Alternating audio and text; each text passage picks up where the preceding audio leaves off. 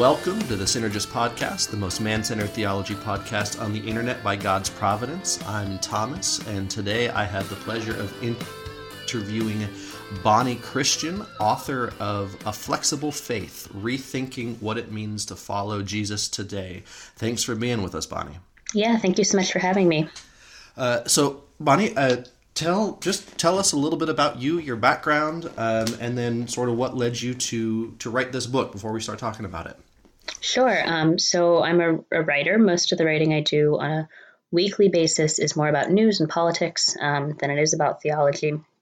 Uh, I have a couple sort of long term things. I'm a foreign policy fellow um, at a think tank called Defense Priorities and an editor at a news magazine called The Week. Um, I run the website on the weekends, uh, which makes for the very confusing sentence of I'm a weekend editor for The Week. Um, but uh, yeah, so uh, A Flexible Faith is my first book, um, published, uh, I guess, actually last year now, which is weird to say.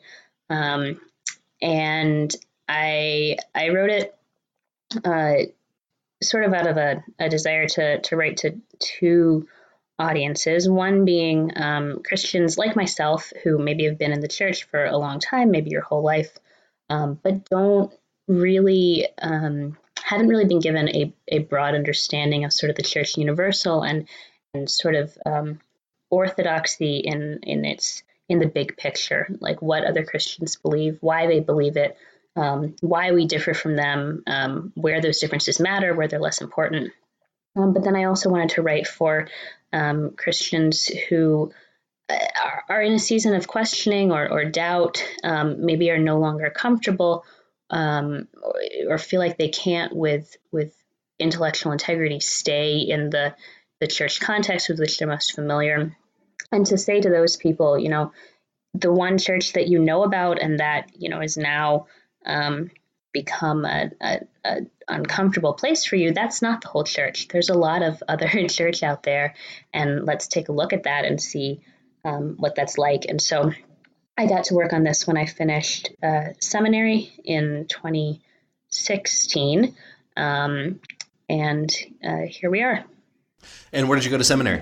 I went to Bethel Seminary in the Twin Cities, um, maybe most famous for being the site, I think in the early 2000s, before my time, of the big uh, John Piper versus Greg Boyd fight over uh, providence and, and God's knowledge of the future and stuff. Yes, yes. Um, so to put you on the spot, where do you fall on that uh, on that debate between uh, open theism and, and God's providence? I am I'm much more on the the Greg Boyd end of the spectrum. I am too. Um, and it's, uh, as you probably know, uh, we this this podcast sort of started out as an anti-Calvinist podcast. We don't want to keep it there, but that was sort of the sort of the uh, um, driving factors. We we there was a whole bunch of um, you know really prominent pod, uh, Calvinist podcasts out there like, well, we should do something that's not Calvinist. So I think that's great. yeah, I mean, um, having having Boyd write the the forward to my book probably probably gave away where I fall. Um, I will say though, Calvinists I think are very good at um, like their messaging, or they they they write a lot of books, they do a lot of podcasts. They really have their act together in that way. They do. They are really good at um, marketing and presenting sort of a unified front. I think I think we non Calvinists could could learn from that. Um, so I want to read uh, something from your introduction to the book here, uh, just to sort of set the stage as we talk about it. You say, uh, Church history is full of one argument after another, as faithful Christians have sincerely and yet vehemently disagreed with one another about a huge range of issues, from the meaning of communion to what hell is like, from why we pa- from why we practice baptism to yes, what women should be allowed to do in the church. Um, and so, one of the things that you do in this book is just chapter after chapter, you take on some of the most controversial issues uh, in in Christianity today. I mean, things that people have written um, monographs on uh, on both sides, and you sort of distill it down and present um, sort of the upshot of each view, so that people can get. Uh, uh, what I feel like, at having read through it, a very fair understanding of both sides of the issue. Is that what your goal was? Yeah, I think that's a good summary. Um, there are other books out there, and, and Greg Boyd himself actually wrote Across the Spectrum, which is in some ways similar in format, um, in that it, it, it, goes through a number of issues um, and sort of explores the options like this. And there are also like book length treatments. I think Zondervan has a, a series where it'll be like four views on hell, and it's an entire book looking just at that. Um, and those are fantastic, and I, I, love those and have referenced those. Um, but what I was hoping to do was provide something that you can read with you know no theological background um, to speak of, and that you can read uh, a chapter in a single sitting. You could read a chapter in a like a small group or Bible study context without anybody having to do reading in advance. Because let's be honest, nobody's doing reading in advance. Um, and so, yeah, the aim was to to keep things super simple, super understandable. Um, of course, then you know, as you mentioned, the question of like trying to be fair and trying not to oversimplify or or present like a caricature was like one of the biggest challenges of writing it. I feel like you you did a good job with that, having been familiar with with many of these um, arguments and read books on on both sides. I feel like you you've done a good job presenting a, a fair assessment. Even when you then come out and, and, share your position, it still feels like you were fair and charitable to, to every side. So I want to commend you for that. Thank you. And I think in a, in a few cases, um, for more controversial things or for things where there was some question, like I was reading what I'd written and thinking, you know people are not going to to think that that is accurate. They're going to think that that's you know exaggerated, and and and Bonnie's just writing it this way because she doesn't believe it and she wants to make it look bad. Um, I would try to present a quote from you know someone who who actually is an originator or a, a, a main propagator of that perspective. And I think we've in the the section on Calvinism, I ended up using a quote from Calvin himself to just be like, no, this is really what it is. This is not, you know, me trying to, to stereotype Calvinists. Like this is what Calvin said. Right, right. And I, I think you did a good job with that. Just so our, our listeners um, sort of get a picture, I'm going to read a couple of the, the questions you address, the chapter titles, so they can see the breadth of what you've done here. Uh, you start out with what does it mean to say the Bible is God's word? You know, simple, simple question, right? one or two paragraph answer. um, but ma- major point of debate. Um, does God plan everything that happens? Is chapter two. Um, how does Jesus' dying mean that we can be saved? You take on the atonement in one chapter and you do a good job. Um, uh, does being a Christian mean you can stop sinning? So, sanctification. Um, why do we have to get baptized? Lots of debate about that. Uh, what does the Lord's Supper mean? Um, you know, everybody agrees there, right? Um, um can Christians be violent? Should Christians vote? Uh, once you're saved, is it permanent? These are all uh, chapters that you address. Uh, so, for for somebody who uh, is looking for um, you know one single resource that addresses lots of the major um, questions and points of debate. I, th- I think you have done a good job, and not only that, but you provide lists for further reading in each chapter.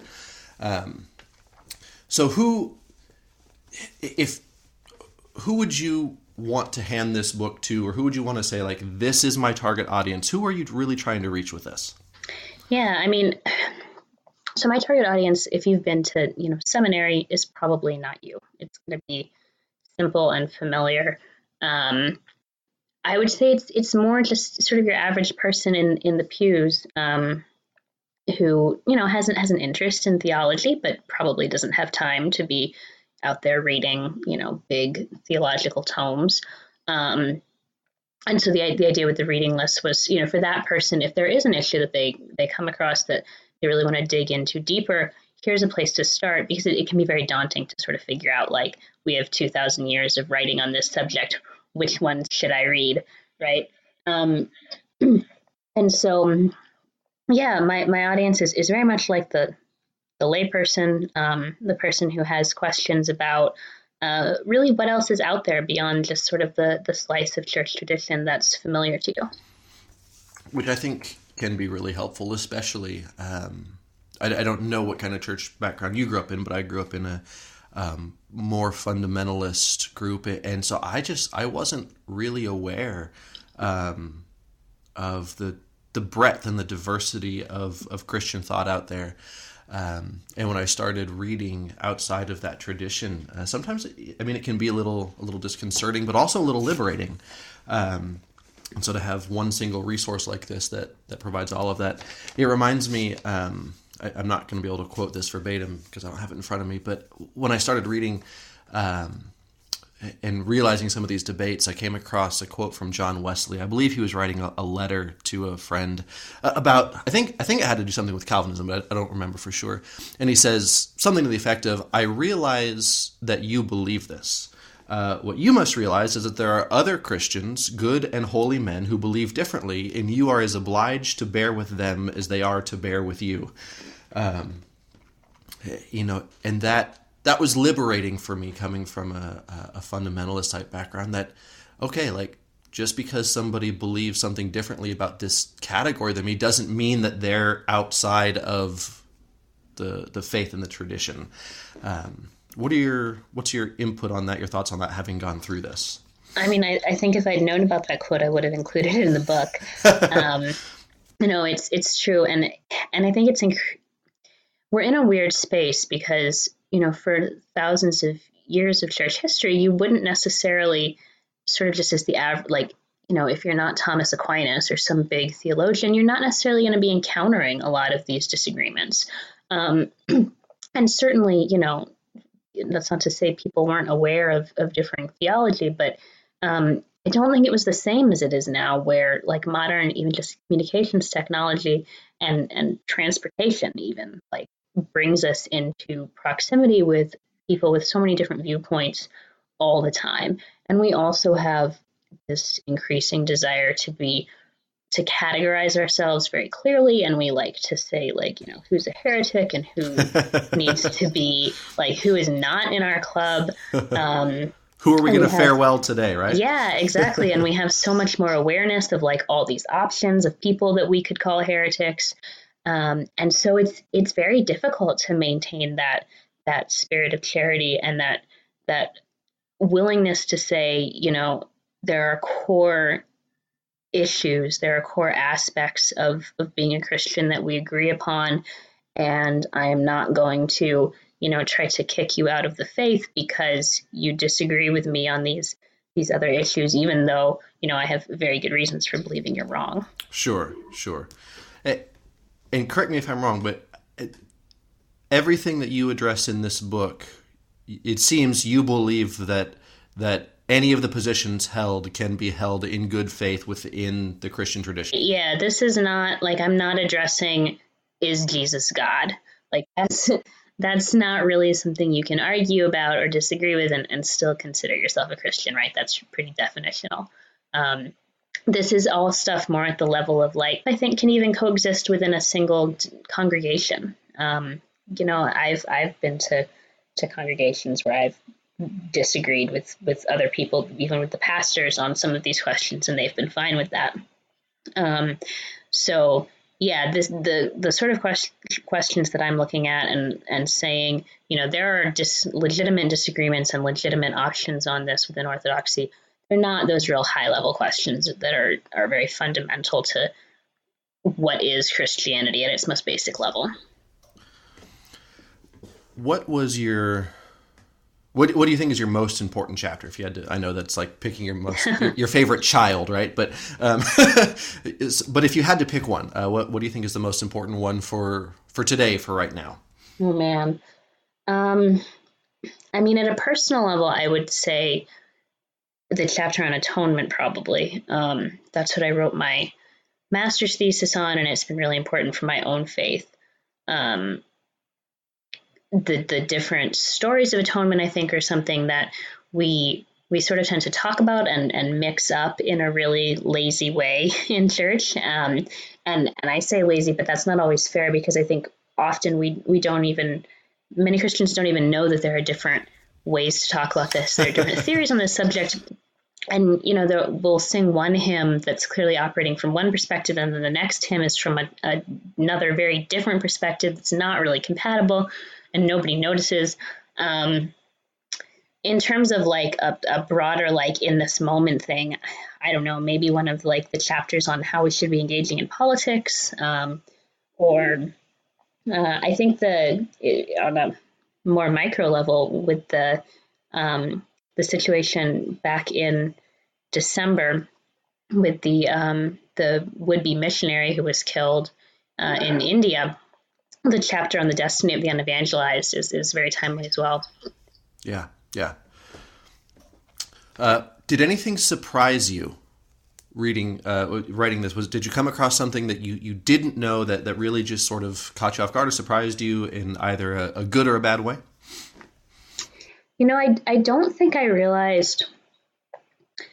I don't think I, I really fully understood the the like sort of Wesleyan Methodist holiness tradition views on sanctification. Okay. Um, I think I was more familiar with, um, I don't know, sort of stereotypes of that. Like it's, it's, it's a much more nuanced view than like they just think you're instantly perfect, right? Right. Which is how um, we other Protestants sometimes tend to talk about it.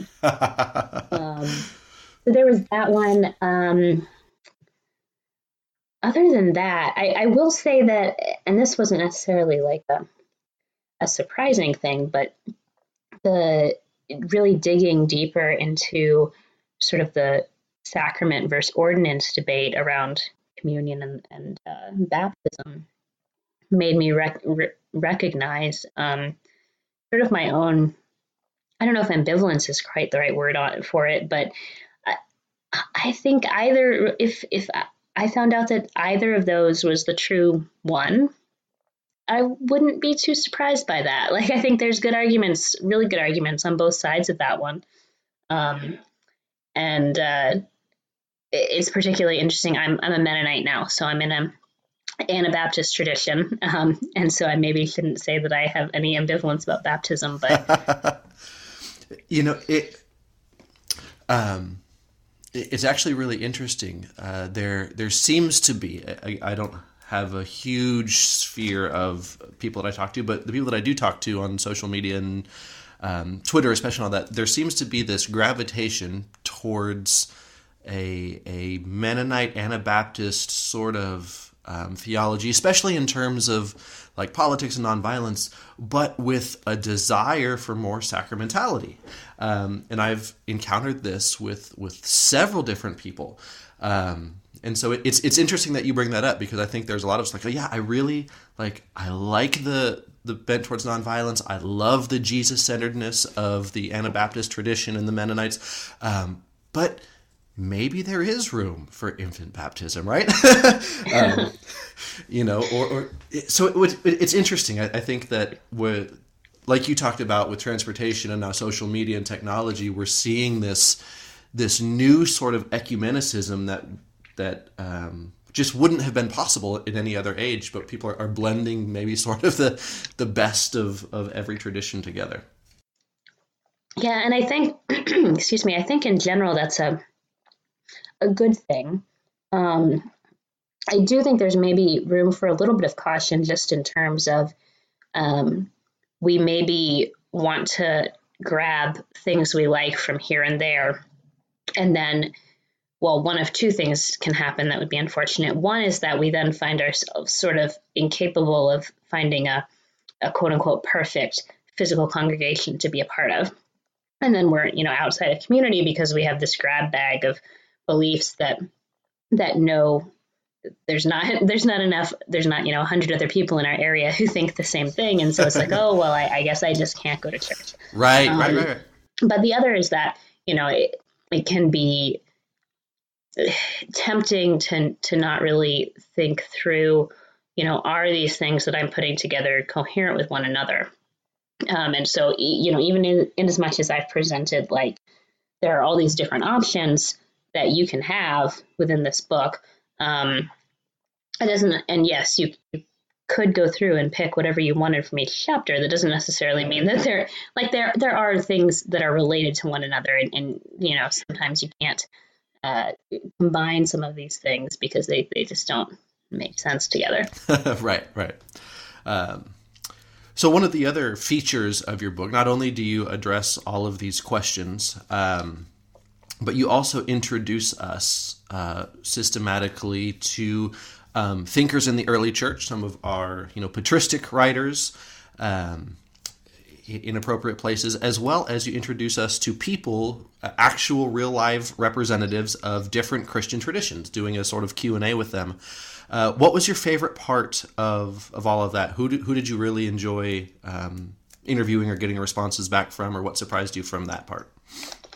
Yeah, the the Q and A's were super interesting. Um, just in terms of like, you know, who I was able to talk to, um, people that I would never encounter in, in everyday life and that most of us would never encounter in everyday life. Um, I really enjoyed the interview uh, in terms of like her personal story with the the very first Q and A in the book, um, which is Claire Stober, who is a member of the Bruderhof, um, which is a common purse community, and they're um, of an Anabaptist ilk as well. They're mostly located, I, I want to say, in like upstate New York. Um, they they sort of are, are reminiscent of like the Amish in that if you looked at like the women do have head coverings, um, but they use technology and and they're they're not sort of cut off from the world in that way.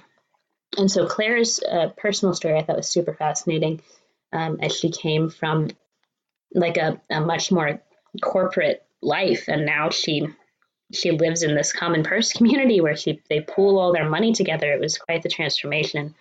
Um, but honestly, all of them I, I really enjoyed um, because I, I I could have you know sort of just written up little profiles of these things, but there's something so fascinating about hearing it in participants' own words why they are living their faith this way um, and and what they see as their movement or uh, denomination or what have you's sort of contribution to the broader church. I, I enjoyed reading those. I um, I found myself, you know, googling Bruderhof community and all of that as I read through some of these things. So it was neat to, um, again, letting people share their tradition in their own words. Just leads to uh, a, a fair and honest look, which which to be honest just doesn't happen uh, a lot. People have their their positions and their viewpoints, and there's a lot of polemics, and so um, letting people tell their story in their own words and, and putting it all in one resource, I think, um, I think the I'd like to see more people get their hands on this. Um, thank you. I How, hope so. my my publisher would like that also. yeah, yeah. Um, well, we'll definitely link it uh, in in the show notes for everybody who's listening and, and promote it on the um, you know on our social media feeds. Uh, what has been the response so far uh, from from people who have read it, good and bad? Um, generally positive, actually. I was, to be honest, and I was just talking with a friend about this a couple days ago. I was a little concerned that, you know, because they are so organized and good at messaging that there maybe you know some of like the young restless reformed i don't know if that's a term we use anymore but like that, that crowd would um, be dissatisfied with me and have some things to say um, that really hasn't happened uh, and so you know i hope that's a sign that i, I have been fair to these other viewpoints because there, there haven't been a lot of complaints um, the response has been uh, overwhelmingly positive, and uh, I, I, sort of think it's it's the, the sort of thing that will maybe take some some time to to hear about. I guess long term effects for people, especially for people who are coming to uh, to reading it in a place of of maybe like a personal crisis of faith. Um, that it may take some time to really hear, you know, what was the the impact for you beyond the, just the initial read. Um, but yeah, I've been I've been very uh, pleased and, and and happy to hear uh, the the feedback that I've gotten so far. Um, I, I, did hear there was one uh, Catholic reviewer who apparently uh, the way I described holy orders wasn't quite right. Um, I guess you you don't use that term quite as broadly as I used it or something. I don't remember the details right now, but um, of all the things that that could have been wrong, it was it was a fairly minor thing, and I was uh, kind of relieved that that was that was his big nitpick. Well, that's that's uh, good to know. Um, um, so that leads to the next question: if uh, if you could go back in hindsight and change anything, either add a chapter or or delete a chapter, change anything, is there anything that you would change? Oh man, just a week ago I found the first typo. Um, so there's that. Um, it's uh, it was supposed to be goodwill as like two separate words, and it's goodwill as one word. Um, on a on a larger scale, I don't I don't think that this is something that I could have done the way that I would want to do it at the time that I was writing this. If, however, I were to issue, if there were to be like a second edition 10 years down the line or something, I think the uh, transgenderism would probably warrant a chapter. Um, I have a chapter on same sex marriage, but I think that that is increasingly becoming a, a topic of, of conversation and debate among Christians as well. Um, and I say that I, I, don't think I could have done it justice when I was writing this, um, in, in significant part because of the the resources and, and reading lists to learn more at the end of the chapter. Um, there, are, I think, are not nearly so many, especially popular level, like accessible books on the subject of, of transgenderism and uh, the church and theology in the way that there are um, on a lot of these other topics. And those are maybe starting to come out mm-hmm. now. Um, but when I was writing, there were not so many. Um, and so, just in terms of like representing the positions fairly and have being able to send people to the right places to read in greater depth, I don't think that I could have done it quite the way I would have wanted to. But maybe in a future edition, that would be something that should be included. Okay, well, that's good. Is there is there anything else about the book that, that we haven't covered that you want to um, talk about or, or, make sure it gets out there? You want people to know about it? Oh man, um, that's so broad. I know. Um, uh, I I guess I, I would just say that my my hope for it, and I've, I've mentioned this already, but is just that it would be a theology text that that you can read that that should not be intimidating. That it yes, it's covering a lot of topics. Yes, these are big topics, um, but that I have worked very hard and have gotten feedback from people that hopefully I've succeeded in making it something that that literally I think anyone can can understand. And you know, there may be one or two terms that that throw you, but for the the most part, this is something that that anyone, even I would say, kids like as young as twelve or thirteen, could easily read this if they're having questions. And you know, you do I think often in those teen years start to ask these questions. Um, this is something that would work. Um, part of the the reason that I wrote it um, was because my own uh, history with Christian education. Um, I found that like all the other classes would be great, and then the the class on theology was just not. There wasn't much to it because there's sort of an assumption that you know anyone who's a Christian can teach the Bible class because what other qualification do you need? Um, and you know, there's this perpetual worry. I think uh, among many adult Christians. You know, like it's sort of the the God's not dead scenario, right? Of your kid goes off to college and encounters these terrible atheist professors and loses their faith. Um, well, the I think you know the answer to that is is not whatever happened in God's Not Dead because that was a terrible movie. um, but it, to to tell them about you know more of the church, like just don't give give people one little small slice of the faith when there's like this whole pie and there's like so much more to know about and it, it benefits us to know about these other ways of following jesus um, you know even if you s- never leave your denomination like you go through the whole book and it's like yep i'm right where i should be like i'm firm in my convictions there may be even spiritual practices that other traditions are doing that can be enormously helpful that you wouldn't encounter among your own tradition. Uh, and and that's worthwhile. It's worth knowing about these things. I think that's I think that's really great. Um, that that quote that's often attributed to, to John Wesley, although it, it probably didn't come from him. Um, you know, in, in, essentials, unity; in uh, in non-essentials liberty, in all things charity. Um, and I think you've done a good job giving people room to to have some some liberty and some charity with, with these non-essentials. Um, I want to I want to close with one of your quotes again from your introduction. Uh, I just because I think it's so good and I think it helps. You know, for for anybody who's here, you say, "I don't want to see Christians becoming nones because they've been falsely told there's just one way to follow Jesus."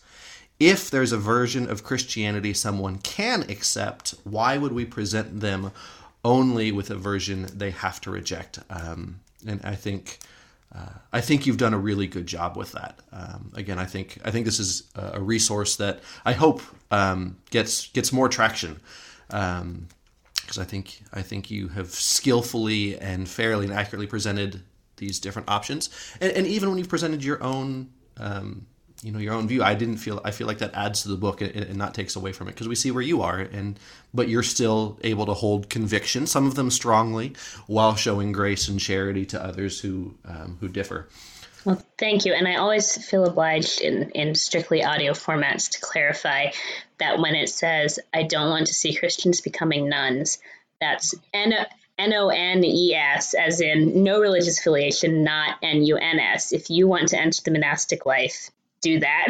um, That's a good clarification. Thank yes. you. yes, N O N E S. None of the aboves. Yes. Um, well, very good.